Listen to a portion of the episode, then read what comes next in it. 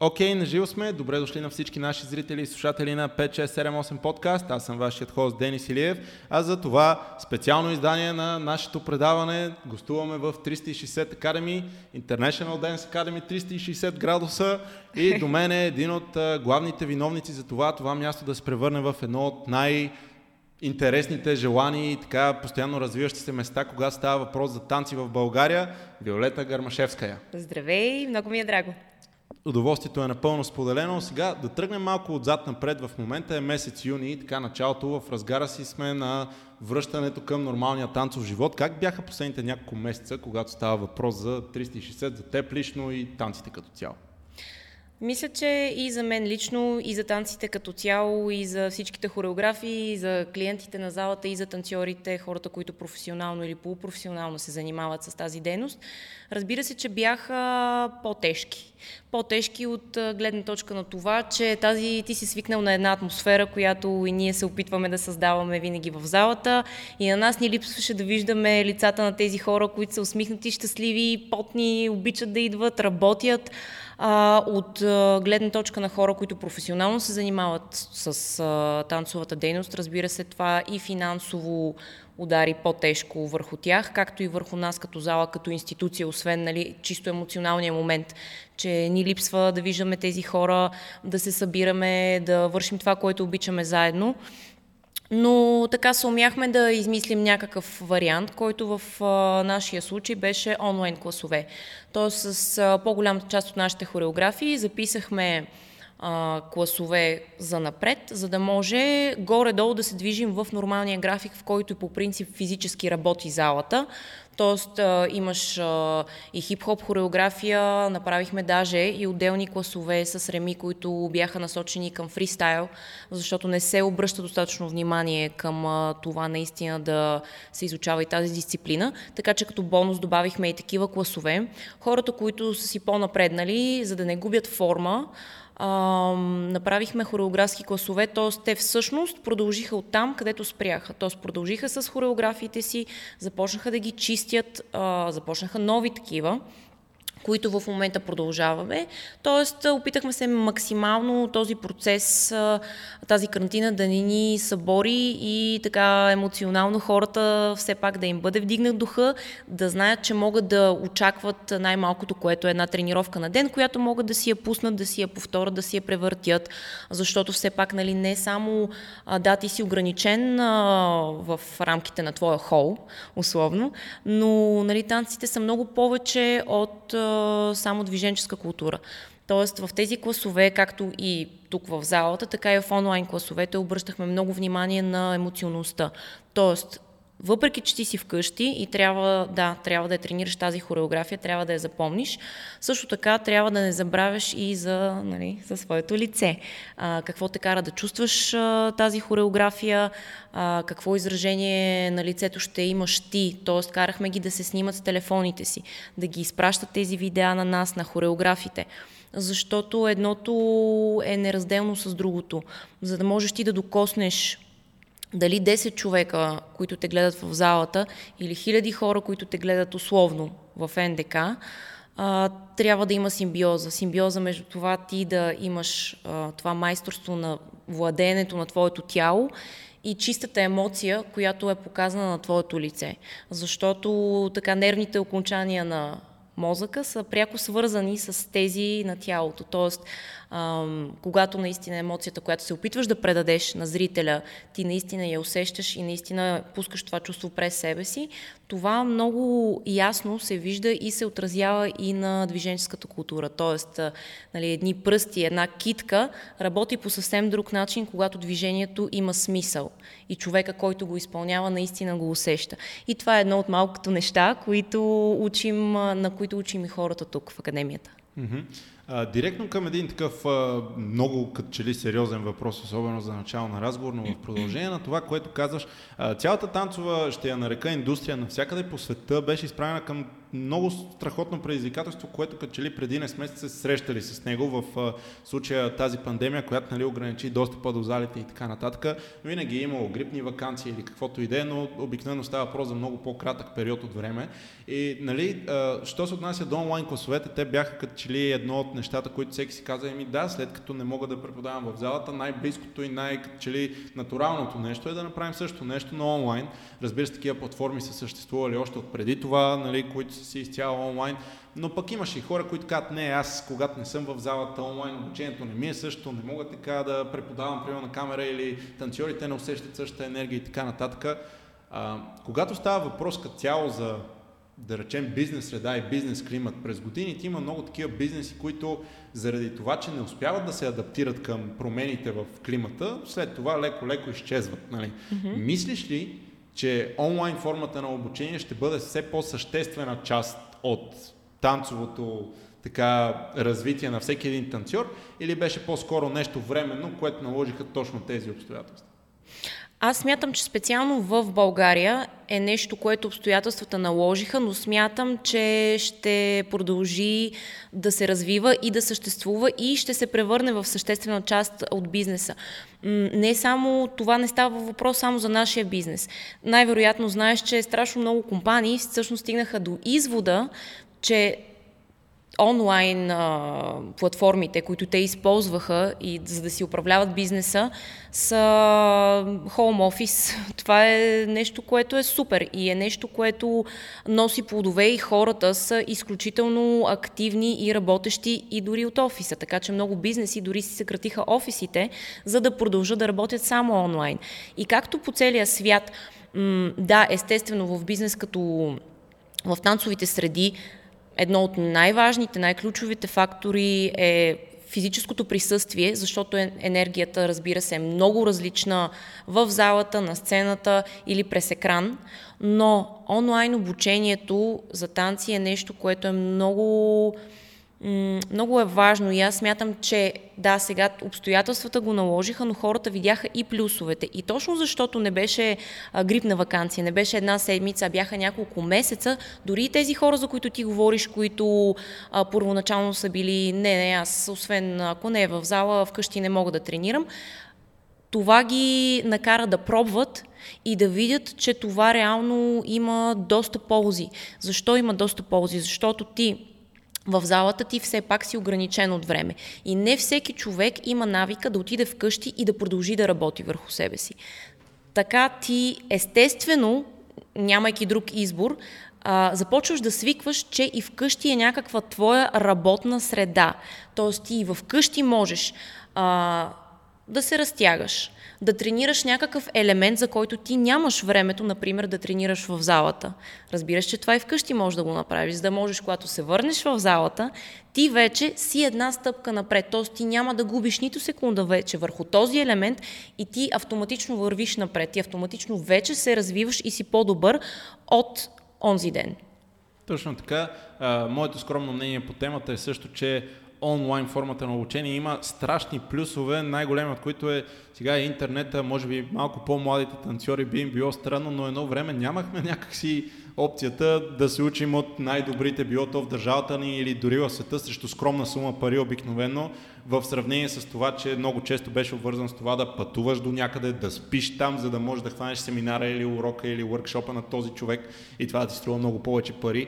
А, това е едно огромно предимство на онлайн формата на обучение, което от всяка една точка в света, докато имаш интернет, а, ти можеш да се учиш от най-добрите, ако искаш и можеш да го направиш, както и ти каза, на, на свое собствено темпо, по, по свой собствен начин.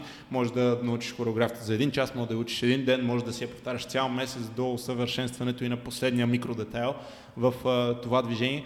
А, така че, нали, интересно е, никога няма да замени нали, face-to-face, така да се каже, интеракцията, но пък е интересен поглед към бъдещето, защото и аз поделям мнението, че, че като че ли все повече ще го има под една или друга mm-hmm. форма и даже очаквам доста школи, а, може би включително и вашата, да продължат да поддържат онлайн формата на обучение паралелно на тази в залите. Mm-hmm. А, сега, след като така тръгнахме веднага много надълбоко, много надълго и много на широко, да се върнем малко така назад във времето, едното време, когато Виолета започна да се занимава за първи път с танци. Как стана това? По принцип с танци наистина се занимавам от много малка възраст, тъй като аз по принцип съм в, от Русия и там съм си изкарала детството. А, там започнах да се занимавам в школата на Тодес. След което продължих а, и тук а, и спрях за така доста време. Аз лично да танцувам, но пък след като приключих своето обучение в Холандия, се върнах и а, започнах да се занимавам с организация на събития. Тоест аз и до ден днешен а, Degris Events е компанията, в която работя. Тя на пазара не само работим не само в България, но и на Балканите, в Русия, в Украина, в Финландия. А, и така 80% всъщност от нашите проекти са свързани с танцови трупи, с, от целия свят. Тоест танците винаги са били една много голяма част от моя живот. И тази мечта, която колективно имахме да отворим зала, изчаквахме много време след Тодес да го направим, защото така школата на Тодес поставя едно много високо ниво. И след това, аз лично като човек, който се учеше, на мен ми беше много трудно да си намеря мястото другаде. Аз бях, стигна, бях свикнала на, едно, на едни правила, на едно ниво и, и обикалях и се чудих къде бих могла да се занимавам. Което всъщност е моя грешка, че спрях за доста време, защото аз мятам, че когато човека има желанието, той ще намери начин да направи каквото и да е било. И всъщност танците винаги са били част от живота ми под една или друга форма и това нещо така се прероди в тази зала след толкова години работа с всякакви танцови трупи.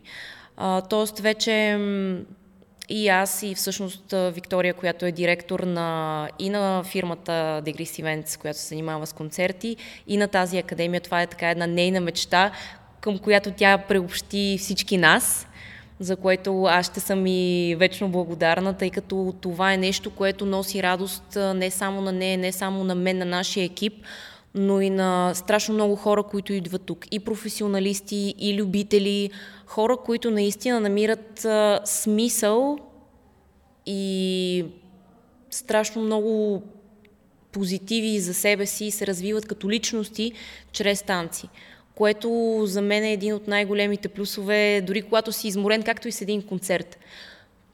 Колкото и месеци труд, колкото нерви, всичко, което ти е коствало, в момента, в който видиш хора, които се изправят в една огромна зала и пляскат, ти разбираш защо го правиш. Защото изкуството докосва хората.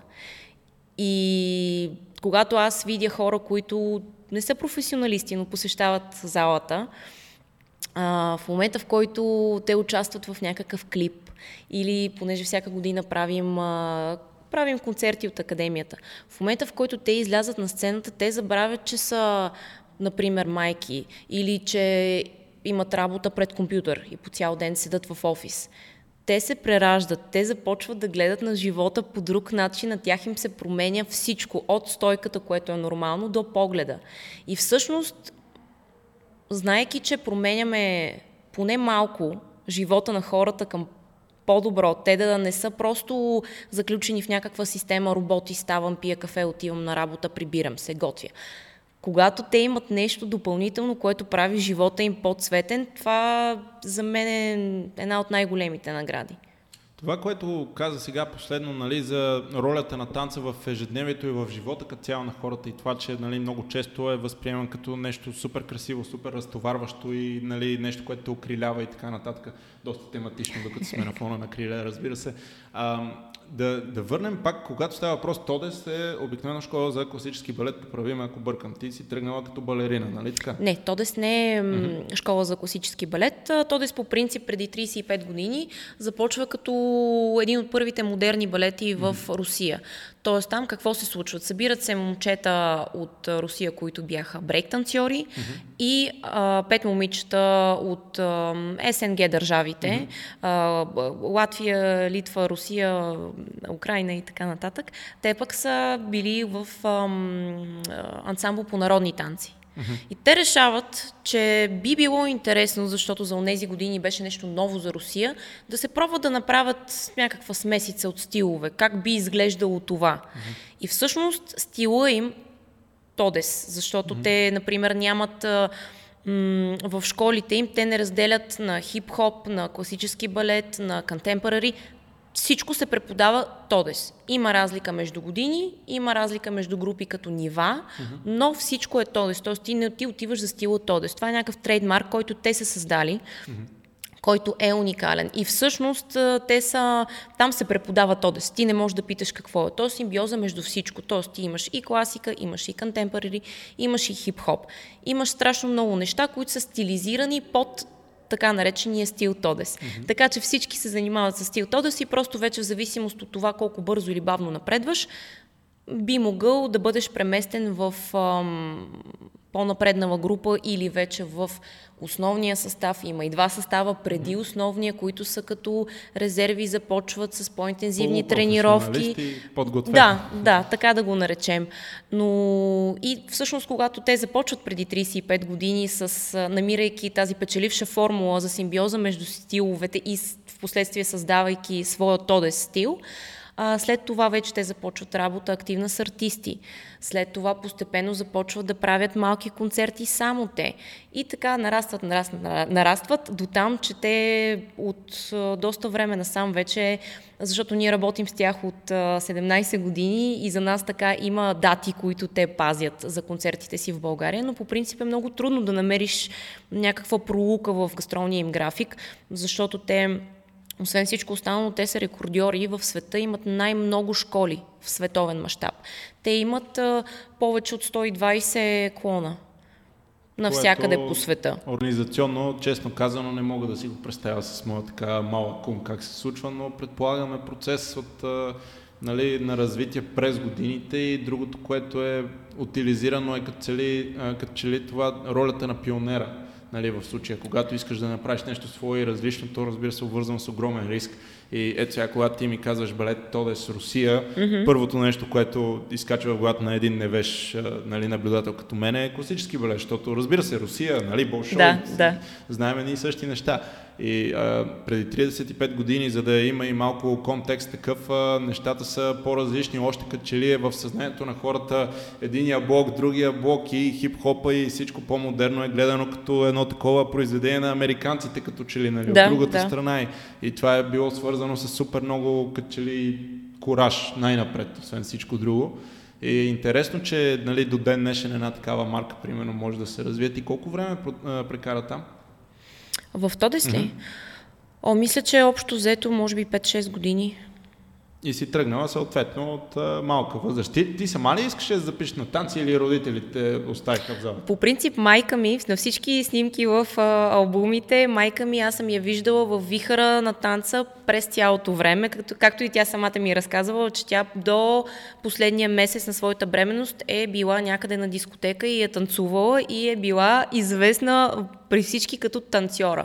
И тя много години всъщност се е занимавала и с танци, и с гимнастика, и с всякакви видове спорт.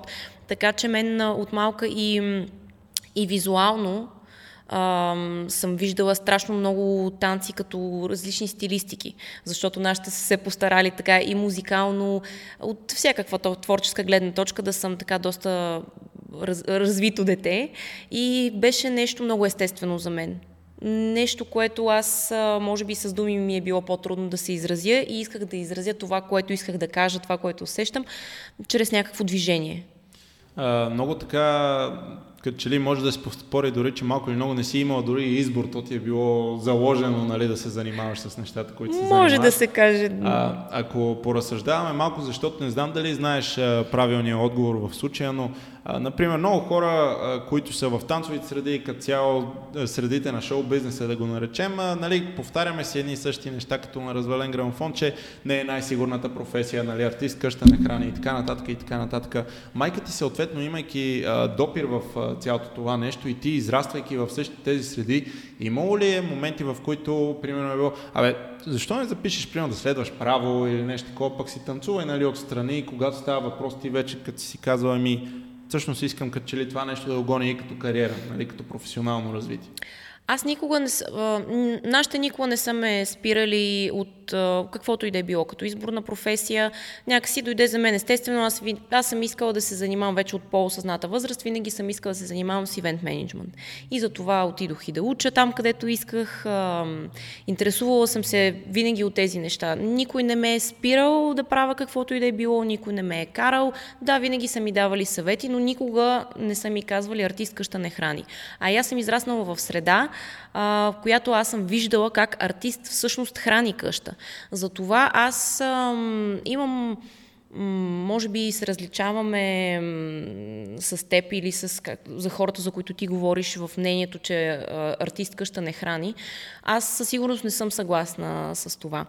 Защото това е някакво, за мен е много устаряло мнение. Аз виждам как хора около мен, и съм го виждала и преди, които са артисти, дали са танцори а, или певци, или са, се занимават с стрит арт, аз виждам как тези хора са изключително успешни. Да, а, освен таланта, който е капка в морето, нещо задължително, без което не може един артист, но труда, а, да, в днешно време маркетинг, но всичко е постижимо.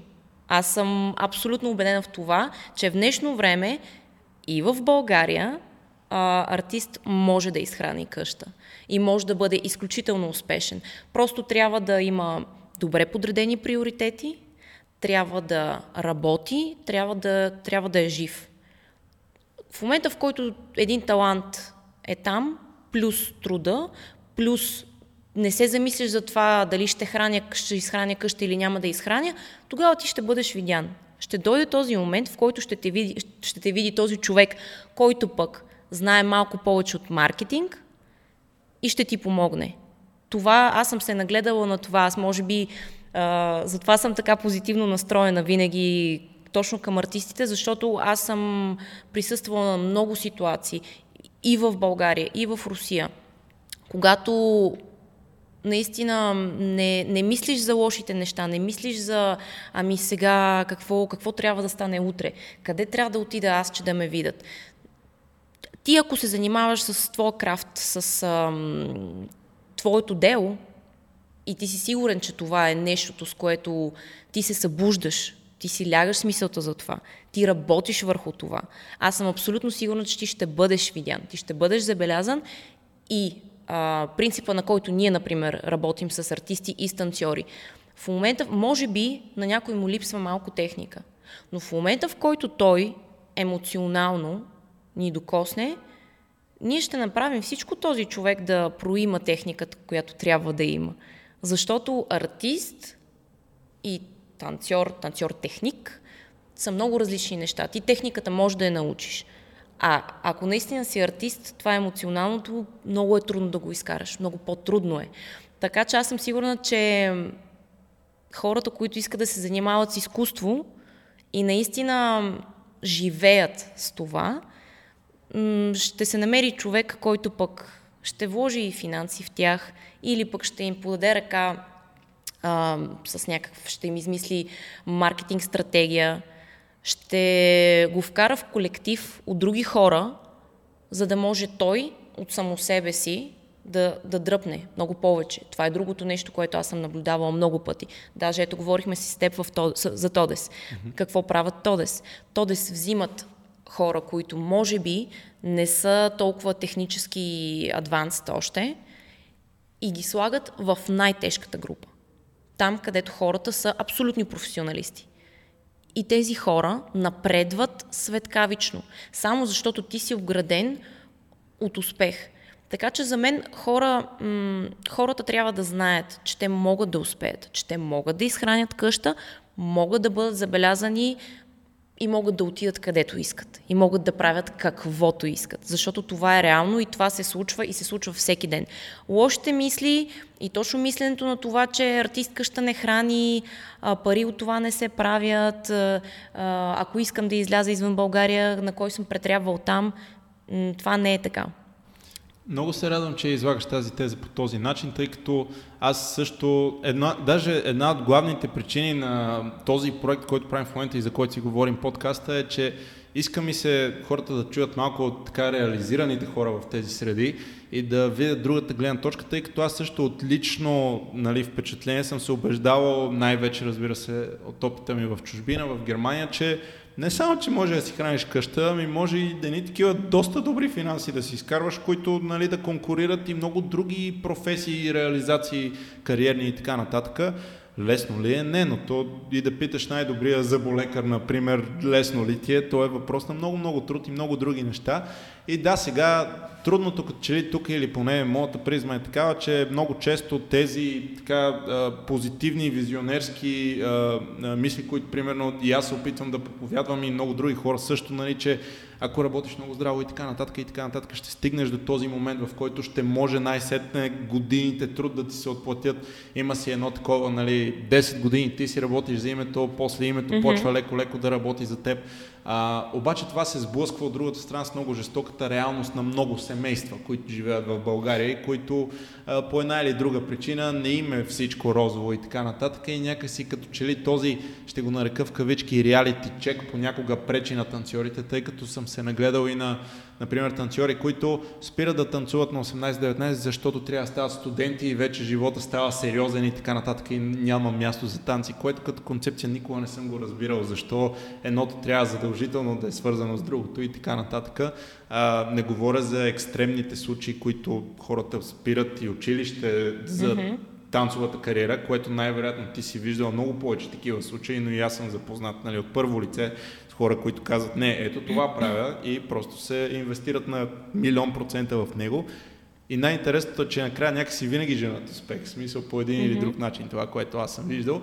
И а, да, окей, много неща не са ни наред специално тук в България, но пък има ли прогрес? Има. Според мен безспорно има прогрес. Това, което аз виждам в последните 20 години вече, нали, леко-леко, от дете през тинейджър, през вече млад възрастен, така да го наречем, прогресът е на лице и повечето възможности са на лице като че ли. И това, което ти казваш, да има хора, които да се грижат за танцорите като артисти, също почват да стават на лице, визионери на лице, по-готини танцови събития на лице. Така че предпоставките ги има. Сега остава хората като че ли да го грабнат това нещо и да го ембрейснат, така mm-hmm. да използваме една чуждица и просто да, да видим къде ще ни отведе това. Но някак си и аз съм оптимист за бъдещето. На, на цялата ситуация с пандемията и така нататък, която нали, малко или много, че ли малко ни така беше ни като шамар за събуждане на, на много от нас. Така е, но аз даже всъщност аз мисля, че има доста позитиви в това.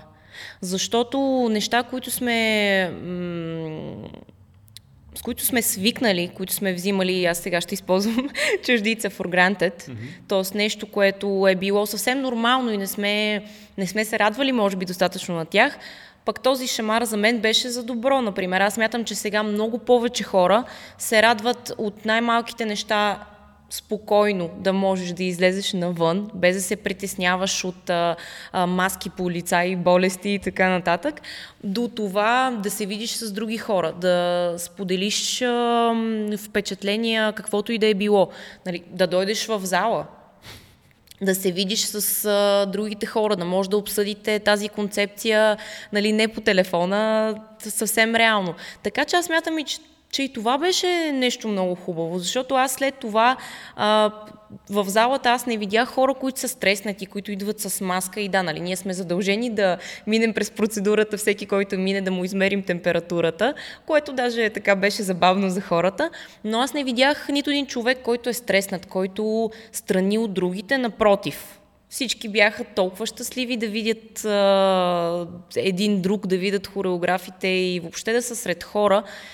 И най-малкото, което да имаш възможността да го правиш това, в момента, нали, в който ти изведнъж от нищото просто разбираш, че ти се оказал в ситуация, в която ти си безсилен. Ти няма какво да направиш. Ти не можеш да излезеш, защото се налага или защото искаш. Ти просто приемаш обстоятелствата такива, каквито са. И връщайки се към предишния, предишния въпрос, това, което аз казах, че всеки човек може да прави каквото си пожелае имаме възможността за това, можем да го направим, стига да искаме. Тоест, а, в момента, в който ти всъщност вече след пандемията, излизайки навън, ти го гледаш този свят по съвсем друг начин. Тоест ти осъзнаваш, че всичките тези неща, които ти си използвал за извинение, преди това да отложиш нещо или Ам, аз, например, искам да танцувам или искам да пея, ама също време, но аз тук не съм сигурен, на два стола няма как да седнеш. И в момента, в който и двата ти бъдат взети, е много по-лесно ти да разбереш кой от двата стола всъщност е за теб и да се насочиш 110-150% от себе си точно към този стол. Защото вече ти като отключиш вратата и излезеш и целият свят е пред теб и почваш да мърдаш на съвсем други обороти вече. Съгласен съм. От една страна нали, имаше доста майтапи сега за тази година един вид. Ми аз няма да си я пиша към възрастта, защото не я използвах реално, така че нали, съжалявам.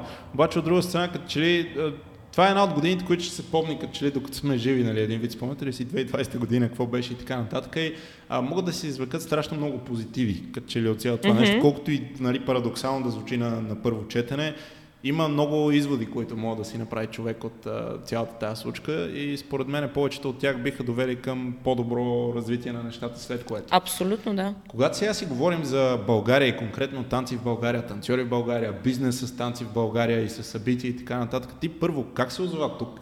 И второ, тъй като сподели а, образование в Холандия и така нататък, какво те накара пак да се върнеш тук? Защо тук?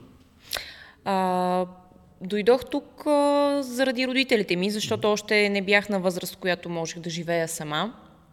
И съответно трябваше да дойда с тях, въпреки че много не ми се искаше да си тръгвам от моите приятели, училище и така нататък. Нали, друг език, друга държава, въобще нямах никакво желание, но пък някакси толкова бързо свикнах с България и толкова ми хареса, някакси почувствах се вкъщи много бързо. А, отидох да уча в Холандия, защото тогава, когато аз заминавах, за моята специалност това беше един от най-добрите университети в Европа. И така, тъй като положих доста усилия да имам руска диплома, да имам българска диплома, да имам IB диплома, реших, че това са годините. Аз винаги съм знаела, че извинявай, че искам да се върна и да работя в България. Защото всъщност от малка съм бекстейдж на всичките концерти, тъй като майка ми всъщност е създала фирмата за концерти.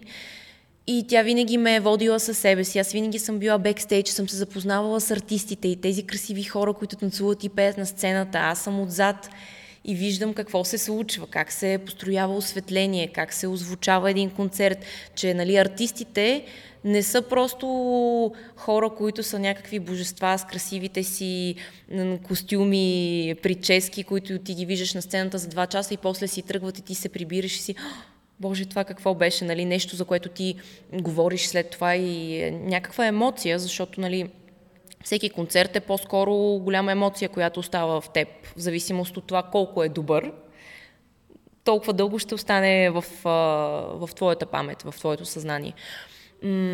И винаги съм знаела, че искам да се занимавам с концерти, с ивенти. Това винаги ми е било интересно и някакси от малка съм била в такава среда, че артиста за мен не беше само този човек, чийто крайен резултат аз виждам на сцена, но виждам и бекстейдж, всъщност след два часа непрестанен а, труд на сцената, какво им коства на тези хора. Как изглеждат те в момента, в който си тръгнат от сцената, как лежат на диван половин час преди да могат да съберат сили да станат, да си съберат багажа и да ги закарат в хотела.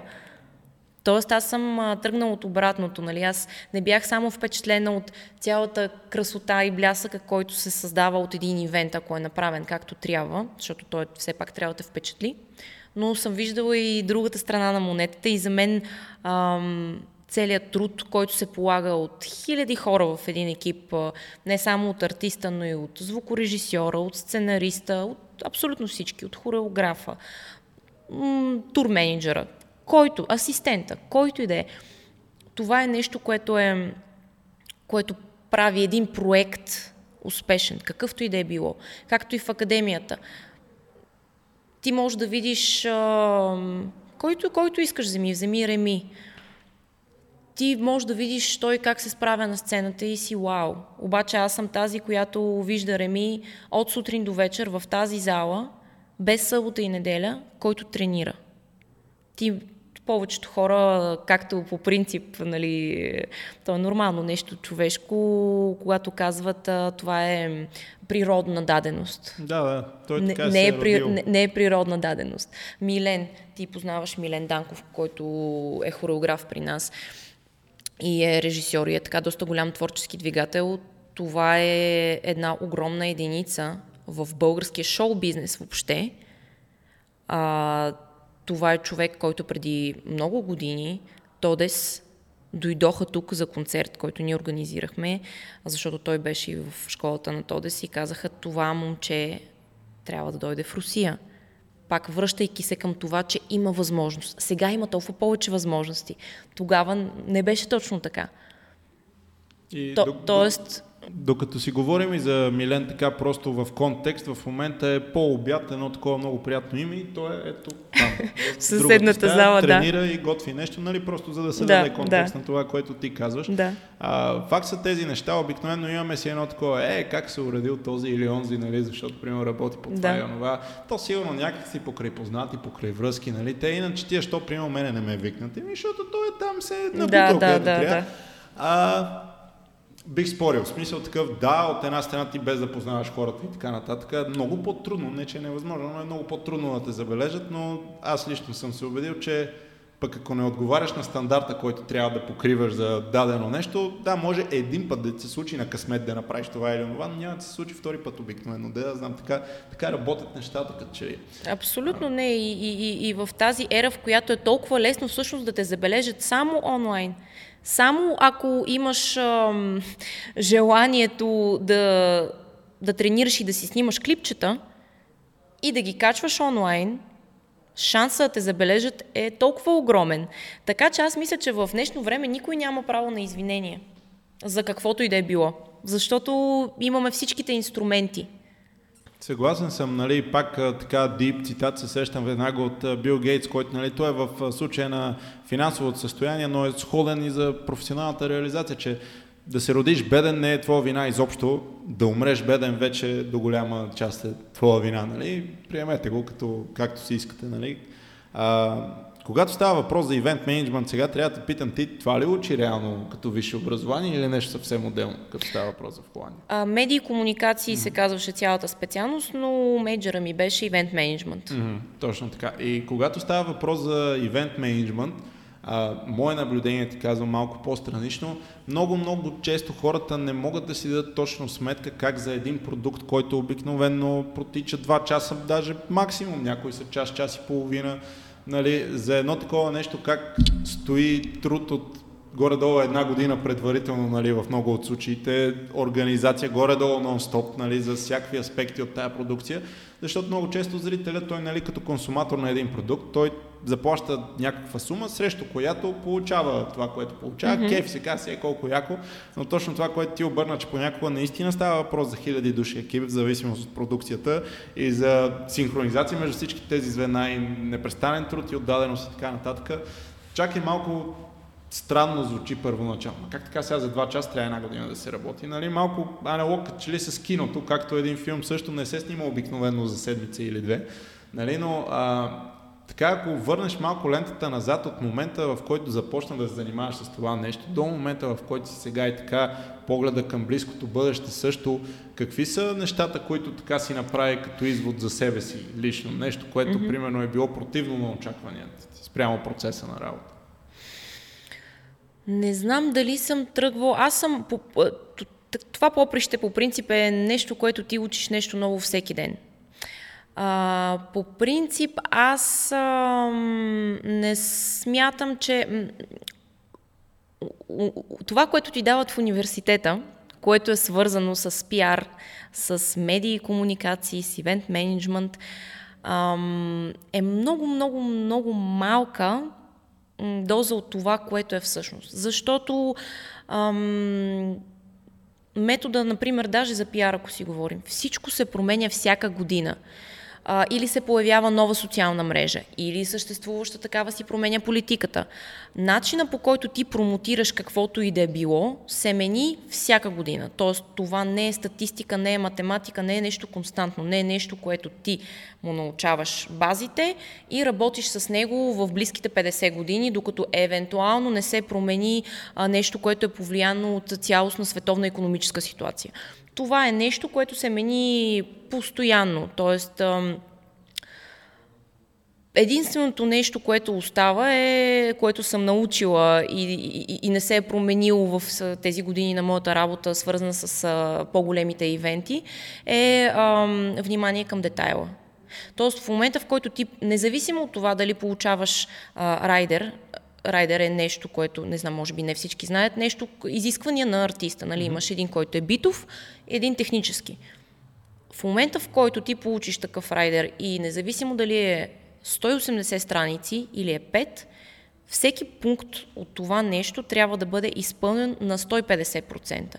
Това е нещо, което е единствено константно и тъй като нали, работим за по-големите събития, работим и с по-голям екип, и когато имаш райдер наистина от 150 страници и някой, не трябва да имаш в екипа си човек, който може да сметне, че, например, три химикалки на маста на артиста са много, може да мине из две. Тоест, това е нещо, което така ме, ме, ме очуди, но е факт и едно от най-важните неща. И по принцип, аз мятам, че това е важно не само в, ам, за организация на събития, но и в, а, за всеки един бизнес, независимо от какво естество е. Особено нали, за нашия бизнес, за шоу-бизнеса.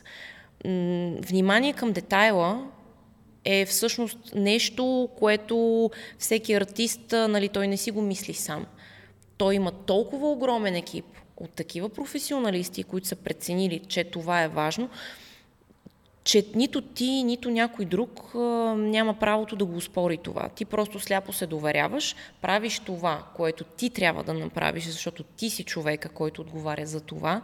Другото, което е ам, всеки трябва да прави това, което може да прави най-добре. Не трябва да тръгваш на, във всичките посоки на света. Така работим и тук, както в академията, нали, така и за концертите. Всеки човек си отговаря за, а, за това, за, кое, за което всъщност е отговорен. Защото ако ние сме преценили, че този човек е достатъчно компетентен, от тук нататък няма никой, който може да дойде и да каже обратното. Защото той си го доказва с работата и м- така и сме си сформирали екипа. Така е бил сформиран и екипа на Дегрис. Винаги сме работили в малък екип, обаче а, нали, много колеги са коментирали, че ние явно имаме някакъв екип от 50 човека.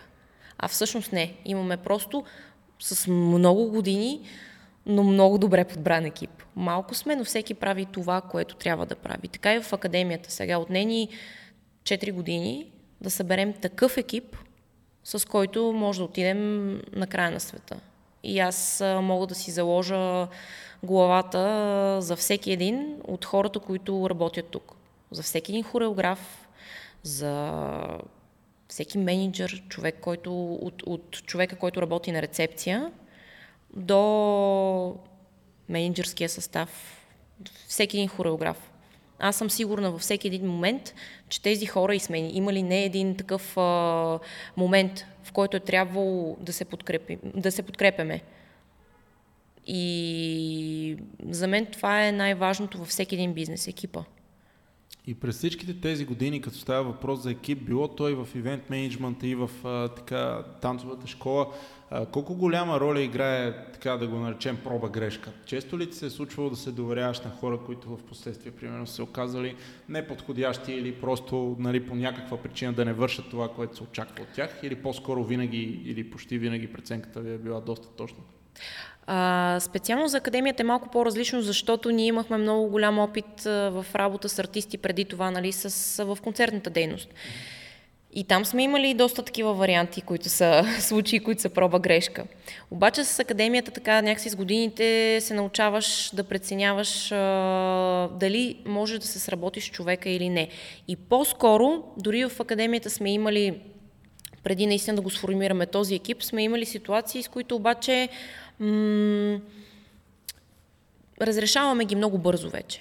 Нещо, което ние имаме като политика е независимо, и това е доказано, независимо от това финансово колко пари може да ти донесе един човек, ако ти, ако не е твой човек, ако не можете да се сработите, няма как. Няма как да стане. За никакви пари няма да работим и сме го доказвали не веднъж, с човек, който, например, не показва уважение към колегите си.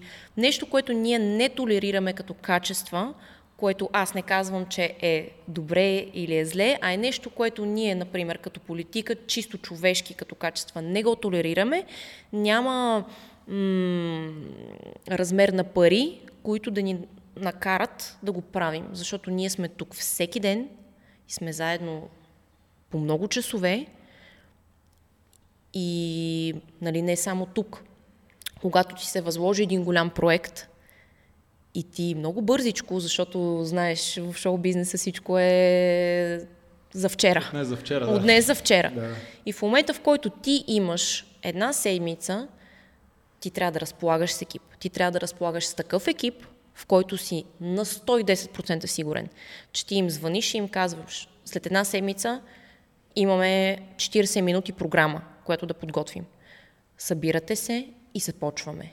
И знаеш, че тези хора, освен че ще дойдат и ще са там и ще си свършат работата, те ще я свършат толкова отговорно, че след това нито моето лице, нито лицето на Виктория, нито лицето на академията, нито лицето на хореографа няма да бъде представено в лоша светлина. Това е екип. И в такива моменти ти разбираш, че няма никакво количество хора в групата, никакви пари, които ти носят тези хора, не си заслужават това да работиш с някой, с който не ти е приятно да работиш. Естествено има проба грешка, но в момента в който нали, ние, когато организираме концерт, ние минаваме през хиляди хора, комуникираме с хиляди хора от България и от чужбина, нали, когато два екипа всъщност работят нашия и на артиста и всички тези междинни станции като ам, логистика, знаеш за какво говоря. В този момент ти първите 5 минути разговор, дори телефонен с един човек, са ти горе-долу достатъчни да можеш да прецениш дали вие ще си, ще, ще си сработите добре. Друг е въпросът, когато си а, с концертите, ти знаеш, че условно започваш а, подготовката за проекта, условно 6 месеца преди това, ти знаеш, че има край. Така че ти искаш, не искаш, ти ще работиш а, с този човек, колкото и на теб или на него да не му е приятно да работи с теб. Вие работите в крайна сметка за един дедлайн, за една кауза, това да бъде успешно и да мине и след това, нали, може никога не се чуете повече. Нали, това е разликата само в двете неща. Това, което изложи като, така, като мисъл е доказано и много пъти в всякакъв колективен спорт. То малко или много това, което се прави, когато си имаш работа с хора, то малко или много е колективен спорт по някакъв начин. Винаги е колективна игра. Бих и така поспорил, че в така арт средите и съответно и танцовите среди има и много други проблеми, защото те, танцорите, да, атлети са, но от друга страна имат и много така артистичност в себе си. И всяка една mm-hmm. артистична натура си има своите особености, така да го наречем. И много е трудно, като че ли, както и ти каза, всеки са всеки да, да може да се пасне. Това не означава, че човек А или човек Б mm-hmm. задължително е по-добър, по-лош и така нататък. Те може да са страхотни професионалисти и двамата, просто да, mm-hmm. да не може да работят заедно. И това е доказано и в контекста на футбол, и баскетбол, и каквото и да е, че дори когато събереш най-звездните играчи заедно, не винаги получаваш най-добрия резултат. Да. То е, е въпрос на много други а, фактори. Когато става въпрос за Academy 360, а, когато започнахте преди 4 години, mm-hmm. каза, а, тук пазара, малко или много, нали, в София, вече имаше своите добре установени танцови школи. А, вие решавате в един момент, а, така да го наречем, да пенетрирате една ниша, mm-hmm. която малко или много е била вече с немалка доза предлагане. Mm-hmm. Съответно, чисто от бизнес смисъл, вие трябва веднага да се диференцирате по някакъв начин и нали, да, да може да по някакъв начин да убедите потенциалната клиентела, че тук е мястото за тях, а не от среща, например, или mm-hmm. малко по-нататък и така нататък. А, тъй като в София ти предполагам по-добре знаеш от мен колко зали има и колко танцови школи и неща, но мисля, че са в стотици, ако не и наближавайки хиляди, като почнеш от всичките mm-hmm. различни видове танци. И да можеш да убедиш хората нали, по някакъв начин, не само да ги убедиш да влязат, пък и да ги задържиш в тази зала, mm-hmm. нали, и те да почувстват това място като своето място, като че е доста трудна работа. Така ми изглежда като човек, който, примерно, тръгвайки от малък град, там има една-две школи, много по-лесно е, нали, като знаеш, да. еми аз трябва да съм по-добър конкретно от тези, примерно, или да, от да. тези там, а не трябва така да се диференцираме, че наистина mm-hmm. ние да сме нали, мястото. А, често се повтарят неща от сорта, ти не трябва да сравняваш с другите, трябва винаги да надграждаш себе си и да си по-добър от себе си вчера и така нататък. Но конкретно на вас какво ви костваше? Имаше ли такъв някакъв мастер план от началото, който следвахте, който нали, един вид сякаш място, на което сте в момента да не е никаква изненада за теб по никакъв начин ритми. Да, ние точно това искахме да направим. Или е било по-скоро не знаем как ще го направим, обаче много искаме да го направим и затова дайте да го пробваме и да видим какво ще стане. Не, естествено, нали, гаранции няма никога, но ние никога не сме тръгвали с идеята, че на първата година ще си избием инвестицията и всичко ще бъде прекрасно и гледай сега тук ще ги съберем тия. Не. А, ние тръгвахме с ясната идея, не е било нещо, което се е родило една вечер, абе дай да си направим танцова школа. Това е нещо, което е мислено с много години и всъщност бяхме сигурни, че ще има успех, точно защото не е било ирационално решение. Тоест, то е било премислено и пресмятано много пъти и като концепция е било родено много отдавна. Точно защото толкова години в шоу бизнеса и аз, както ти казах, 80% от нашите проекти от концертните ни проекти са свързани с балети, с танцови трупи от, най-високо ниво. Нали, като започваме с Булшой театър, направихме няколко гали с тях. А, Тодес, а, Националния балет на Грузия, Сухишвили. Страшно много артисти. А, гледахме техните школи какво предлагат. Гледахме как, а, каква е връзката между школа и балет като нали, един и същи продукт, но в различни, малко по-различни сфери. и целият този опит ни даваше много идеи през годините, които избистряхме преди да отворим академията. Тоест, м- хем, нали, никой не може да ти даде гаранции, защото наистина пазара е малък и има доста голямо предлагане, но с концертите е същото. Отвори ивентим, погледни, само за една София, ти всеки ден имаш концерт. Обаче пак успяваме да си пълним залите. Как? Защото ти за 20 години може да си дадеш сметка хората към какво са ориентирани, към какво не са, обаче с повече пиар и реклама ще бъдат. Тоест, ам, доста години събирахме ноу-хау, което да бъде по-различно от това, което се предлага на пазара. Аз, нали, доколкото Доколкото знам, доста от академии, доста от школите за танци в София, в България, пък въобще не се справят зле. Те си имат страхотна фен база и страхотни ученици, които си посещават техните класове. Така че аз смятам, че има място, има място за неща, просто трябва да са различни. Просто всеки трябва да си има ноу-хау. И тогава ще идват тези хора, които търсят точно това което се предлага тук.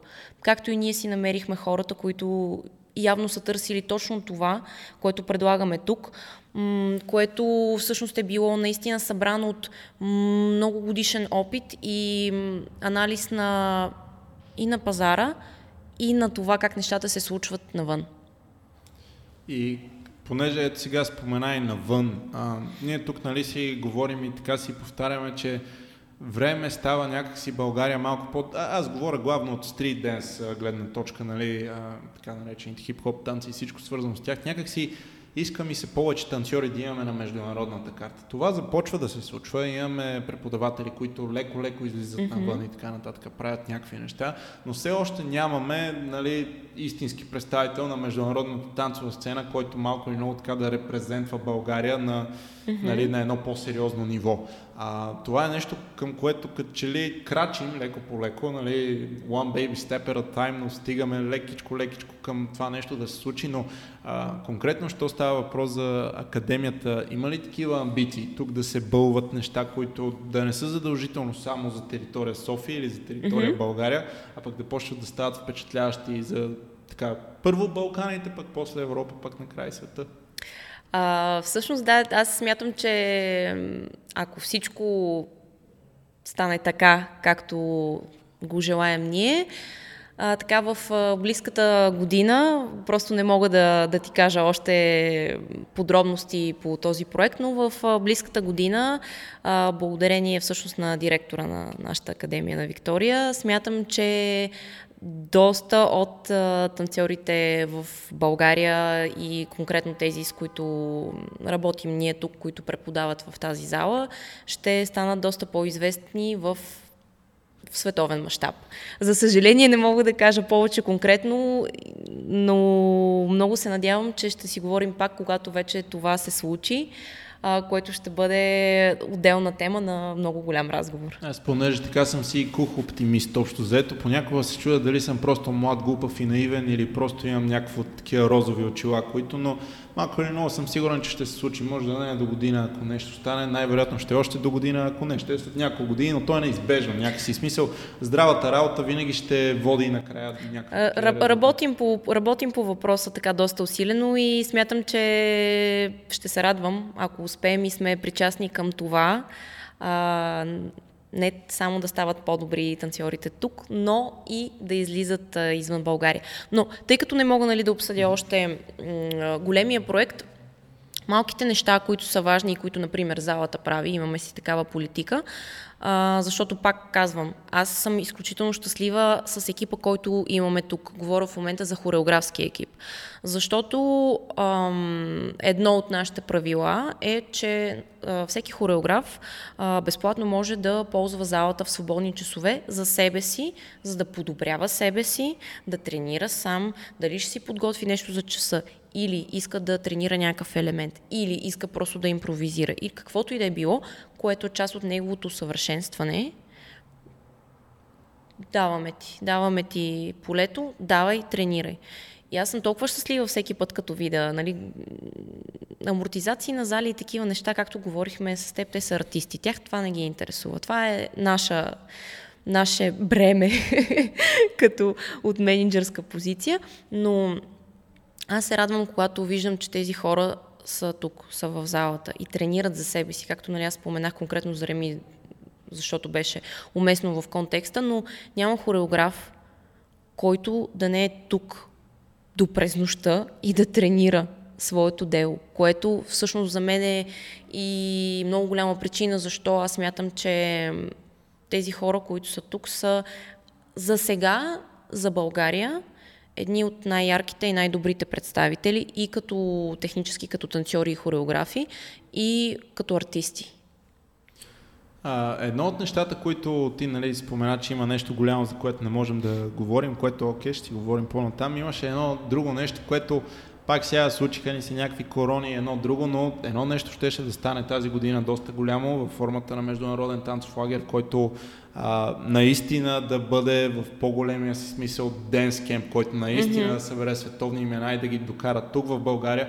Разбира се, такъв проект имаше и преди това, по някакви причини той не просъществува, нали, и очаквахме тази година, нали, съответно, първото така наистина международно голямо издание. Сега препречиха ни се някакви неща, обаче разчитам, че от до година това до година, нещо да. се случва. Визирам, за който не е запознат случайно, международен танцов лагер, организиран от Академи 360, с участието на наистина много-много сериозни имена и най-важното, което за мен лично беше и най-радостното, и български представители заедно в лайнапа с всички тези други велики, доказани и така нататък имена, български представители, които аз съм сигурен накрая, че колкото и ден не отстъпват не отстъпват на колегите от чужбина. В смисъл сега, окей, другите са по-реализирани, може би тук и там са по-добри от нас, но настигаме ги, настигаме Абсолютно. Аз, а, значи, последният ни по-голям ивент преди карантината беше, бяха мастер-класовете на Зак Милне.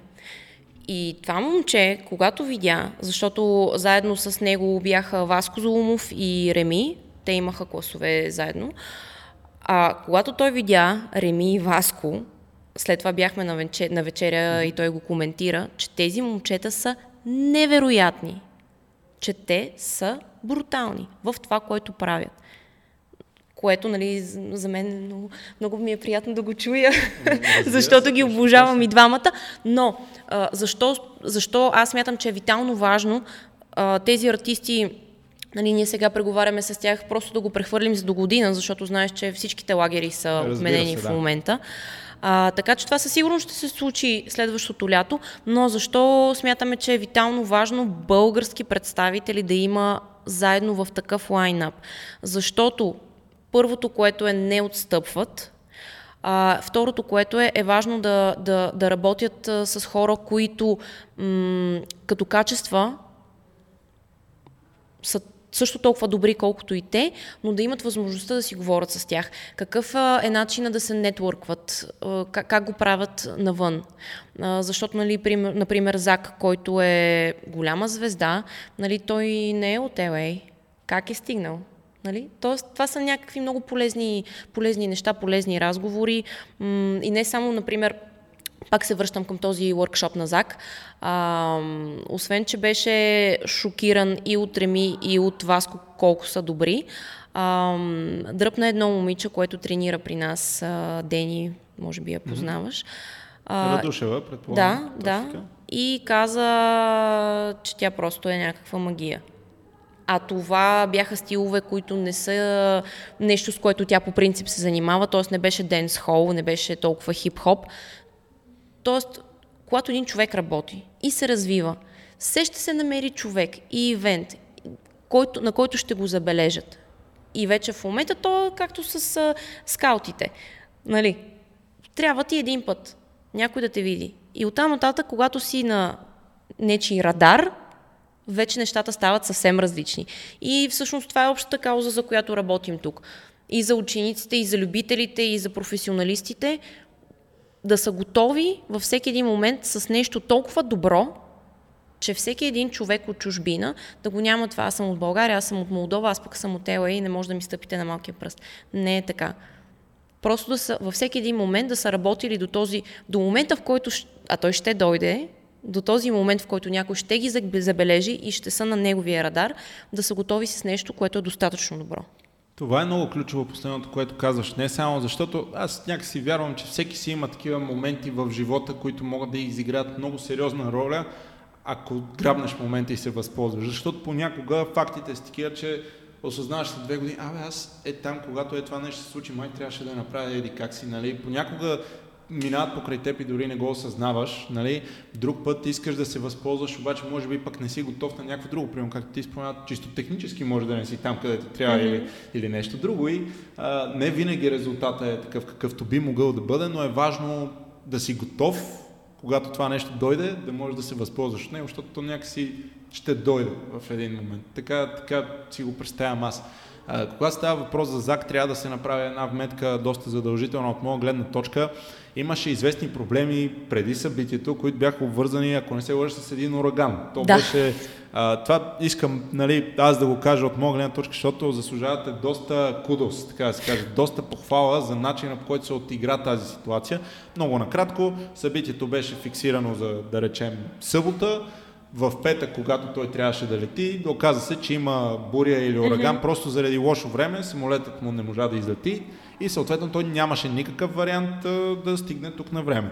Което за един организатор на събитие е един от най-големите кошмари, когато това е едно от много малкото неща, над които ти нямаш пряк контрол. Да. Нали, той може и да се успи, може да попадне в задръсване, може да спука гума, може да станат хиляда неща, но когато става въпрос за транспортейшн, нали, да. транспорт, защо използвам, как ти де, това е едно от малките неща, които не контролираш. И е много гадно да кажеш деня преди събитието, е, много съжалявам за всички вас, но всъщност няма да можем да го направим. Реакцията обаче беше мигновена. Аз реално тогава очаквах в първия момент, имайки в преди, че говорим за Зак, който е не много свободна личност, нали, като става въпрос в танцовите среди, а, две седмици по-късно или нещо да. такова. Веднага се реорганизираха нещата и се случи. Сега имаше такива много малки, а, как да го кажа, хора без късмет, като мене, примерно, мене втората дата пък ми беше взета и ето не можах да отида. Нали? Тя случват се, тези неща да. са нормални, но важното беше мигновената реакция и начина по който събитието все пак се проведе по оригиналния начин, защото аз знам какви главоболие е това нещо. В смисъл, много ми е да. ясно. И факта, че се стискат мускули и се правят тия неща е просто феноменален, поне според мен. И имам предпоставки за все повече, което е, което е просто супер. А, тук вече не знам, ти най-вероятно много по-добре знаеш колко събития с международни преподаватели се случвали ето тук в залата. Дори не говорим за неща, които сте организирали на, примерно в други локейшени и така mm-hmm. нататък, но стават все повече. От година на година има все повече, като че ли интереса си стои на много високо ниво, което пак те кара да се вълнуваш за бъдещето. Няма как да е иначе. Така и аз много се радвам, защото, например, това, което правихме в залата, едно от моите любими ивенти, любимите ми класове, с Даниел Сибили. Това е контемпорари танцор, който в момента е номер едно, защото танцува с Мадона. А, и всъщност за минали си рожден ден Мадона е пожелала като подарък перформанс, личен перформанс на Даниеле.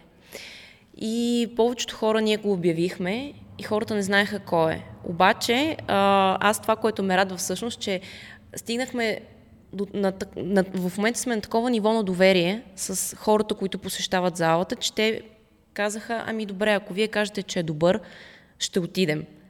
И всъщност нещата, които той показва и а, по-важното за мен беше нещата, които той говореше по време на двата класа и след това. Той остана след това, събра всичките хора и започна само да говори. Просто да говори, да говори, да говори за това какво мислене трябва да имаш ти. Защото класовете бяха толкова сложни.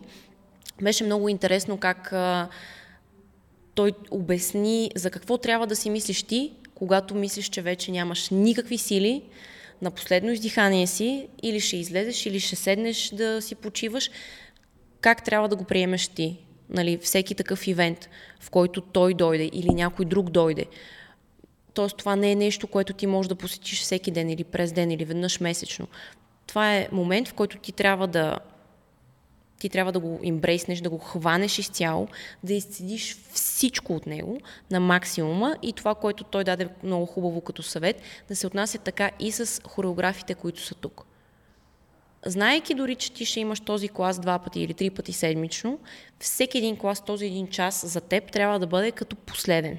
Ти трябва да го изцедиш на макс и след това вече можеш да ходиш да си пиш, да си ядеш, да си почиваш, каквото искаш да правиш. Само така наистина стават, стават неща като Даниеле, който е от малко италянско градче и в момента е един от най-добрите танцори на Мадона.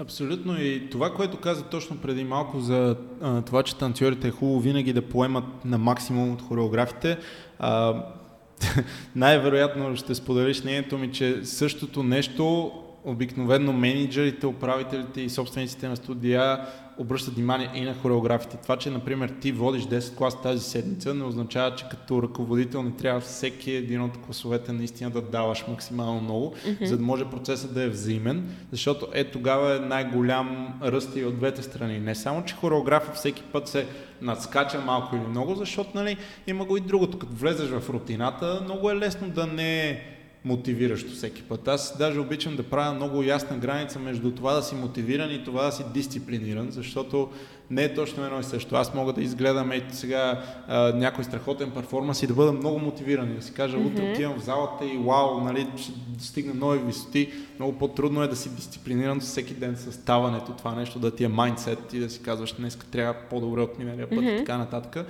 И когато това е на лице и от двете страни, и от танцорите, които са готови на макс да, да вземат за себе си, и от хореографът, пред който е готов на макс да даде от себе си, резултатите стават много по-светкавишни. Обърна внимание нещо в началото, което каза в а, случая в а, Тодеш, че а, понякога вкарват хора, които не са задължително на много напреднало ниво в напредналата група, за да може малко или много те да няма друг избор, освен да почват да задобряват с много по-експедитивни темпове. А, ние това, аз така си му казвам на жаргон, малко да се хвърлиш в дълбокото без да можеш да плуваш.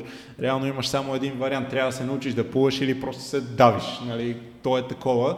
А, предполагам, бих предположил, че има и хора, които това ги отказва, обаче понякога то си зависи от персоната. Дали ще бъдеш достатъчно мотивиран да си кажеш аз искам да съм добър колкото тях, или го гледаш от друга страна и си кажеш, аз никога няма съм толкова добър колкото тях, защото те са феноменални. А, обърна внимание на това, че таланта, да, той е безспорен, има го, има хора, които го имат X-фактора или там, както се казва, но здравата работа е в почти всички случаи нали, много по-голямото разковниче, като че ли от двете. Не знам дали така, е, така е, да, съм абсолютно съгласна ли сега от гледна точка на на посетители, на ученици. Не мога да говоря, защото това са страшно много хора и всеки е с различен майндсет. Тоест има и от тези, които са супер нахъсани и мотивирани, има и тези, които не са.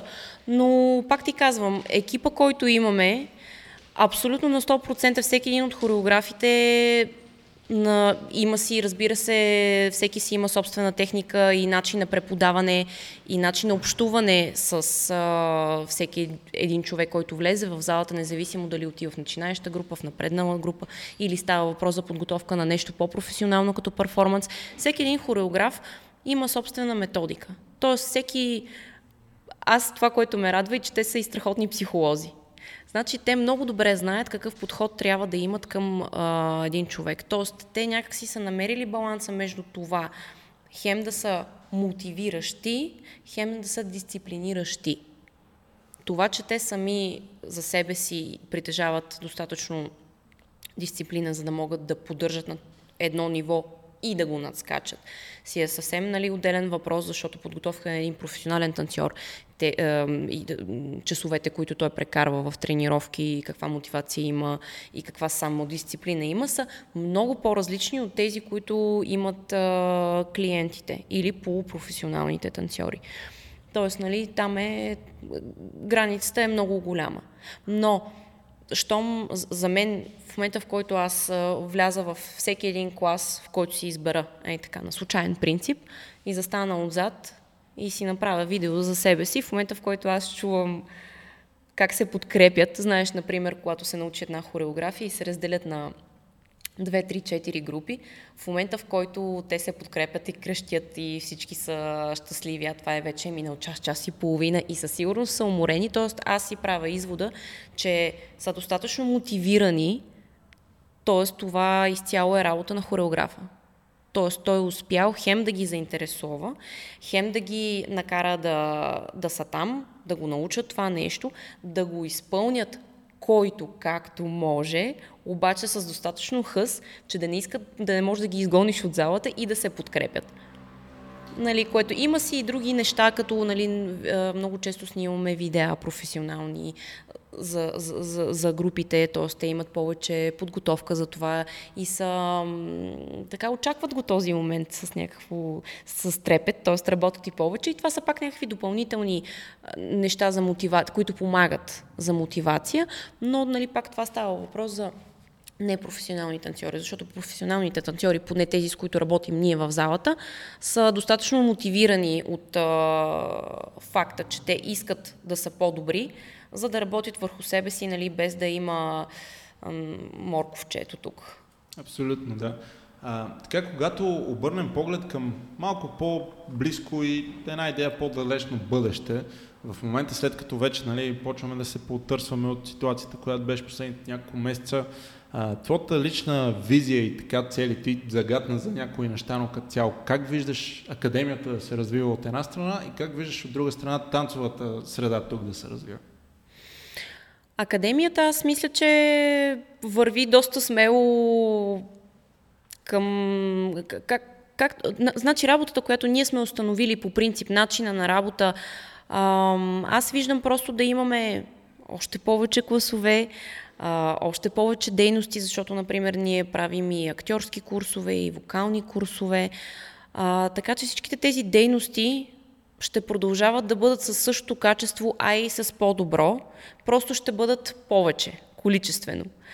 А, аз не знам, аз съм изключително щастлива от екипа и от начина по който ние работим и смятам, че просто ще продължим да предлагаме повече и повече неща на хората. Пък вече а, за качеството на работата ни те ще съдят. А, поне това, което виждам, оценката за сега е отлична и се надявам, че така ще продължим. Аз съм сигурна, че така ще продължим, защото вече имаме така доста добре установени правила на работа и знаем кой в какво е добър, знаем как да си вършим работата така, че всички да са щастливи, всички да са доволни.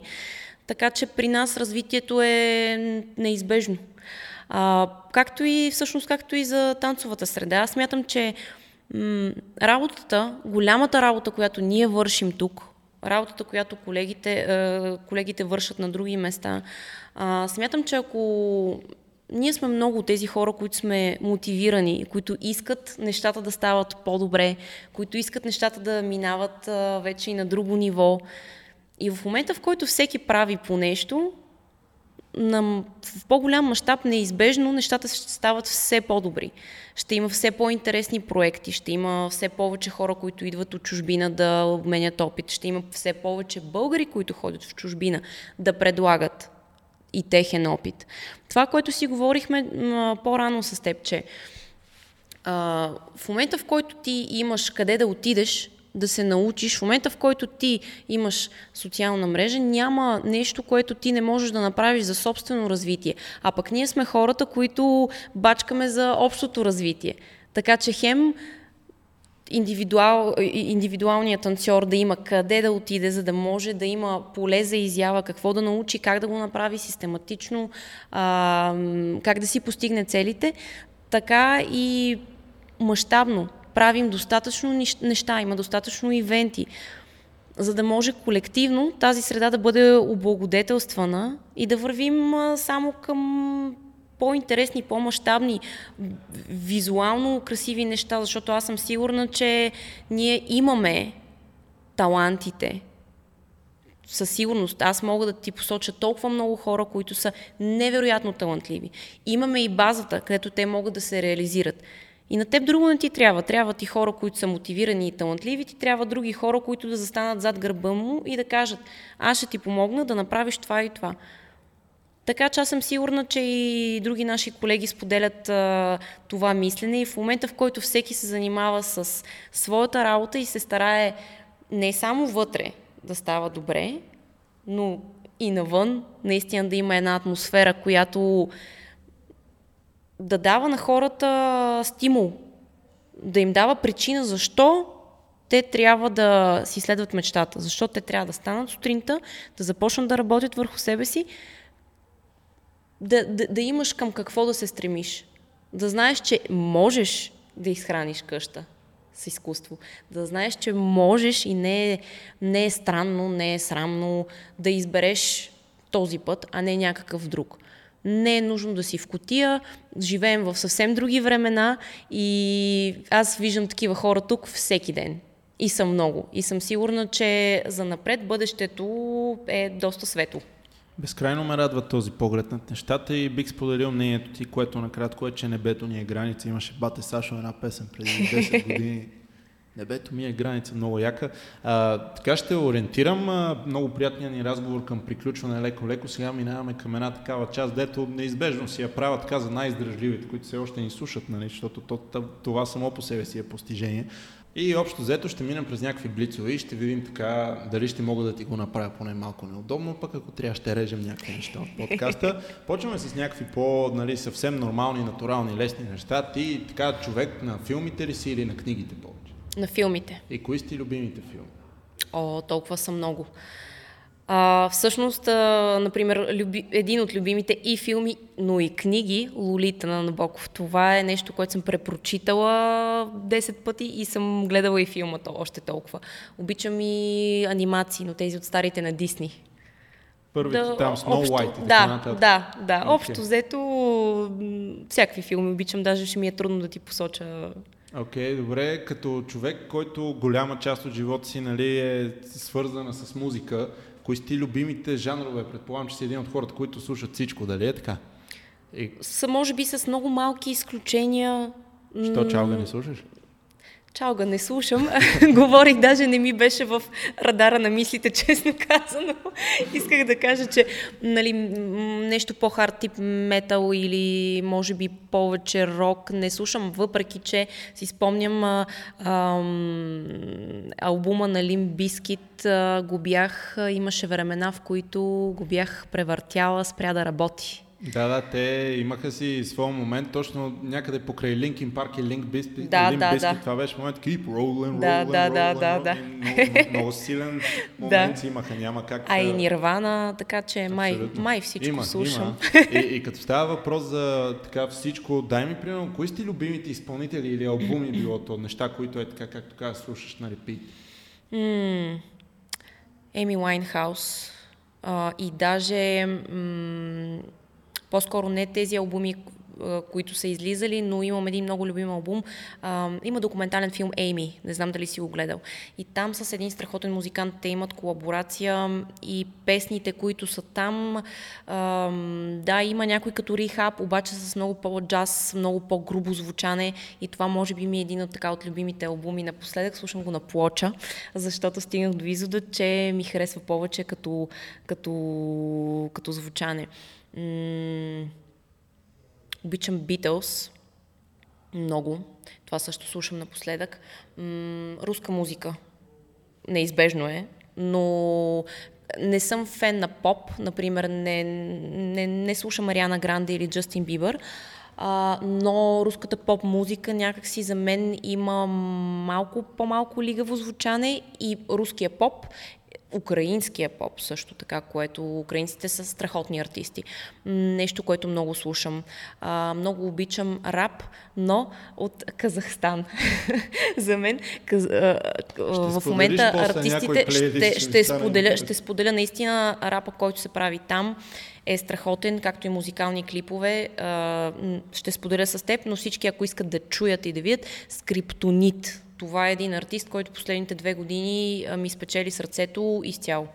Като казваш руска музика, много бързо лирическо отклонение, което мисля, че малко ще е и тематично така. Аз понеже тръгнах с спортни танци едното време и там един от танцовите стилове в случая нали, в латината има танц, който се казва румба. Mm-hmm. И там Филип Киркоров от всички хора имаше една песен, която аз бях изложен. Примерно съм бил на 9 години, 10 години, разбира се, познания по руски нула, абсолютно нула. Песента се казваше Мне много жал, мисля, че. Да, да, и да. Е феноменална песен. Аз като я чух си викам, това е да. е най-красивото нещо, което съм слушал до този момент. И, и от тогава бях експониран на, на руската да, музика. Та чак до е сега Little Big, на които по някаква да. причина съм им страшен фен, да, защото те са, страхотни. феноменални. Аз просто не, не мога да им повярвам на всяка една песен, какво, какво да. се случва, но са много яки. А, така или иначе сега отиваме малко така клюки и жълтини. Сега мъж до теб има ли, няма ли, какво става? Има, има. А така и този, този мъж, той подкрепя ли те в това нещо? В същите среди ли е? В съвсем други среди ли е? А, даже работим заедно и всъщност той ми е най-добрият приятел от а, страшно много години. А, започнахме да работим преди да станем а, а, да сме заедно, но се познаваме и от преди това. Тоест, всъщност той ми е най-добрият приятел. И като става въпрос за все пак такива неща, които са доста движени от креативност и от нали, артистичност и така нататък, няма ли много конфликти в това нещо? Как ги владеете тия неща? Ти си креативна натура, той също. Да, но някак си пак казвам, че за мен плюс е, аз ам, никога не бих могла да бъда. Всичките конфликти, които съм имала с мъже до себе си, са точно защото не сме били приятели. Тоест нещо друго ни е свързвало, дали а, някаква страст или интерес, каквото и да е било, но не и приятелство. А аз мятам, че за for the long run, нали, ако не сте приятели, много е трудно да поне аз не съм конфликтен човек. Аз съм, а, така хората ме познават, че в, така, в офиса, до офиса, като минаваш по коридорите, може да ме чуеш да, да викам и така... Налага, не ми правиш впечатление на, на, налага се, по принцип аз не съм конфликтна личност, въобще не обичам да го правя, но съм разбрала, че няма как понякога. Затова се налага. Но в къщи това не мога, не бих могла. Не бих могла да живея с някой, с който м- се дразним или не се разбираме и трябва да, да си крещим. Аз обичам да е чил. Мисъл, когато е свързано с някакви приятни моменти, аз не виждам защо трябва да... Нали, ти, това е същото като с приятели. Ти имаш ли приятели, с които си крещите и не се разбирате? Нали, защо би ти бил приятел в крайна да, сметка? Може абсолютно. да си полафите, да си поспорите, така да има някакъв спор, но нали, никога не, не, не, не става конфликт от това. И знаеш ли, при момчетата е малко по-различно, защото аз примерно съм имал приятели, с които буквално си викам в ти ме дразниш, не, ти ме дразниш, не, еди какво си и така нататък, кажеш си каквото имаш да му кажеш, обаче на другия ден. На другия ден, това казвам, Момичетата че... обаче сте малко по-различно, така ще се израза по-крайно племе малко в това отношение, защото вие няма да си кажете какво не е наред, напротив, ще си мълчите и ще се мине половин година. А, аз не преди... съм съгласна. Това е стереотип. Аз не съм, аз даже не мога, това толкова би ме напрегнало да, да си мисля за нещо, пък да не го казвам, аз си казвам каквото е и каквото е такова. Кефа се на този лав, нали, че ако всички световни лидери бяха жени, никога нямаше да има да. войни, пък само някакви държави, дет не си говорят една с друга. Да. До, доста ме кефи, но ето радвам се, че има представител на, на друга философия в случая от нежния пол.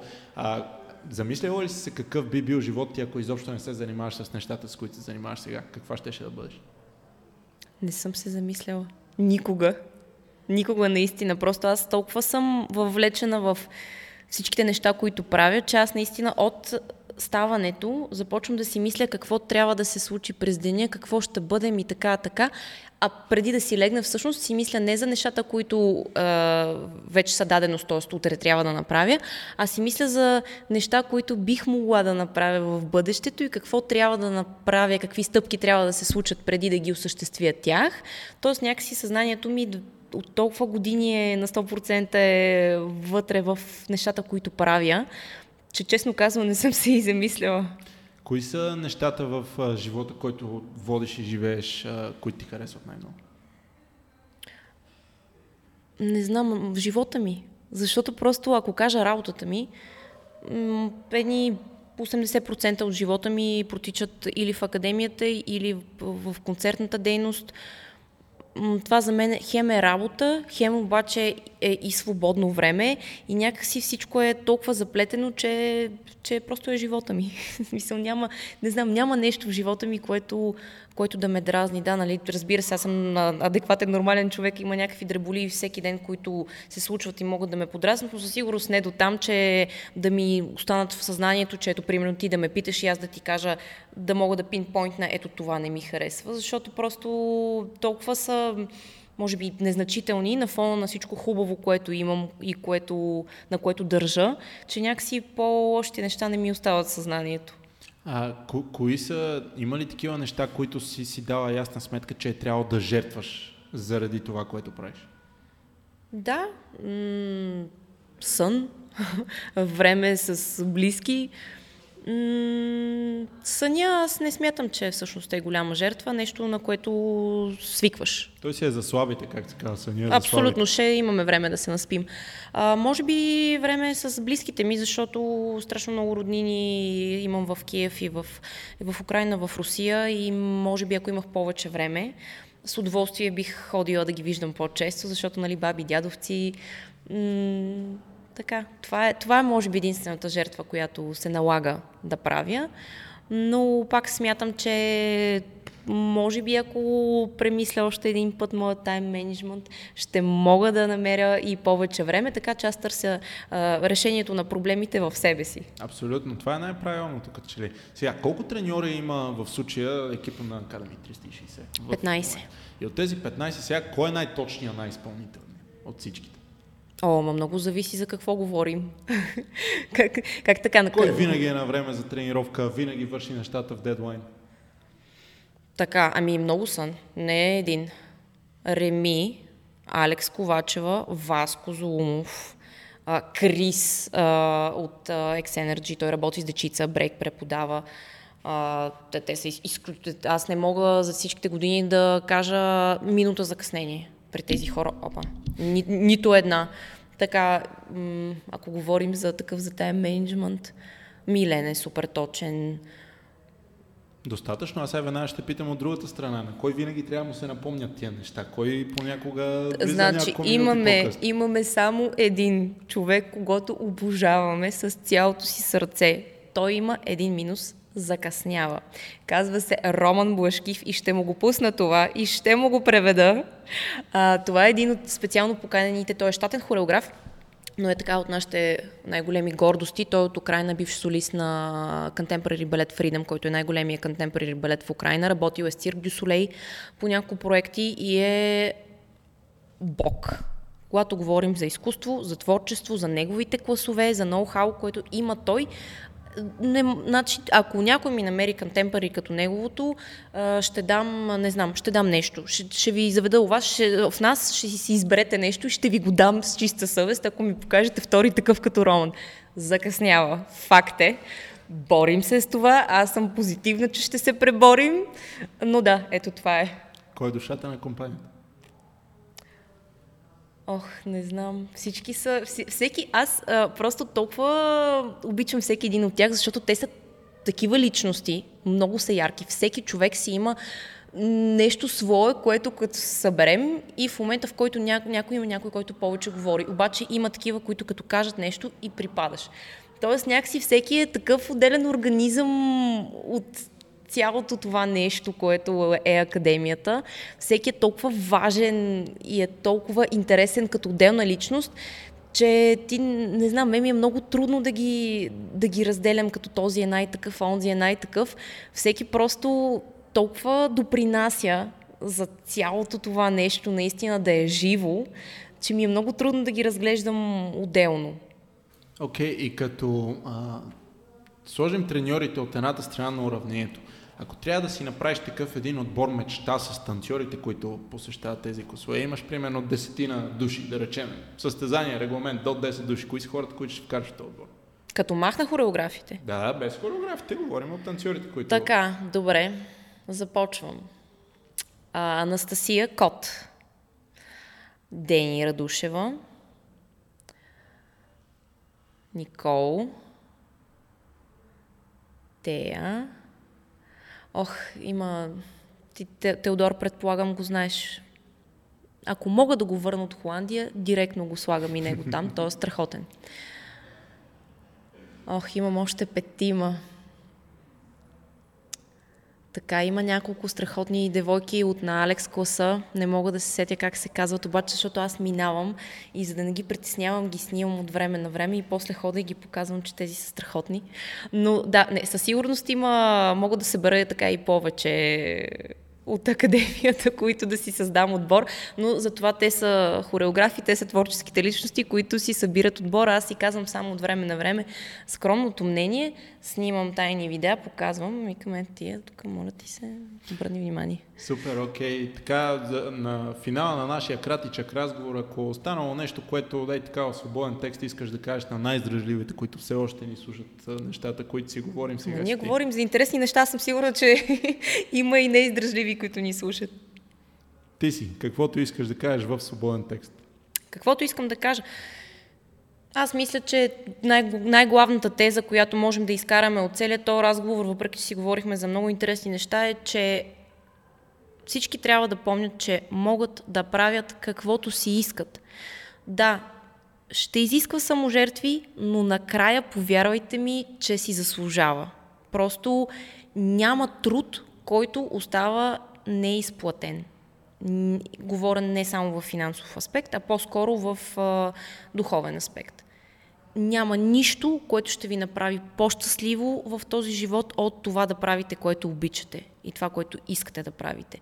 Няма пари, няма известност, няма последователи в Инстаграм, както видяхме, за една секунда могат да махнат лайковете в Инстаграм и няма да знаете колко сте харесвани. Няма нищо на този свят, което ще ви направи по-щастливи от това да правите това, което обичате и което искате и просто отделете времето и силите и ресурсите си за това. Защото в крайна сметка това ще е единственото нещо, което има значение накрая.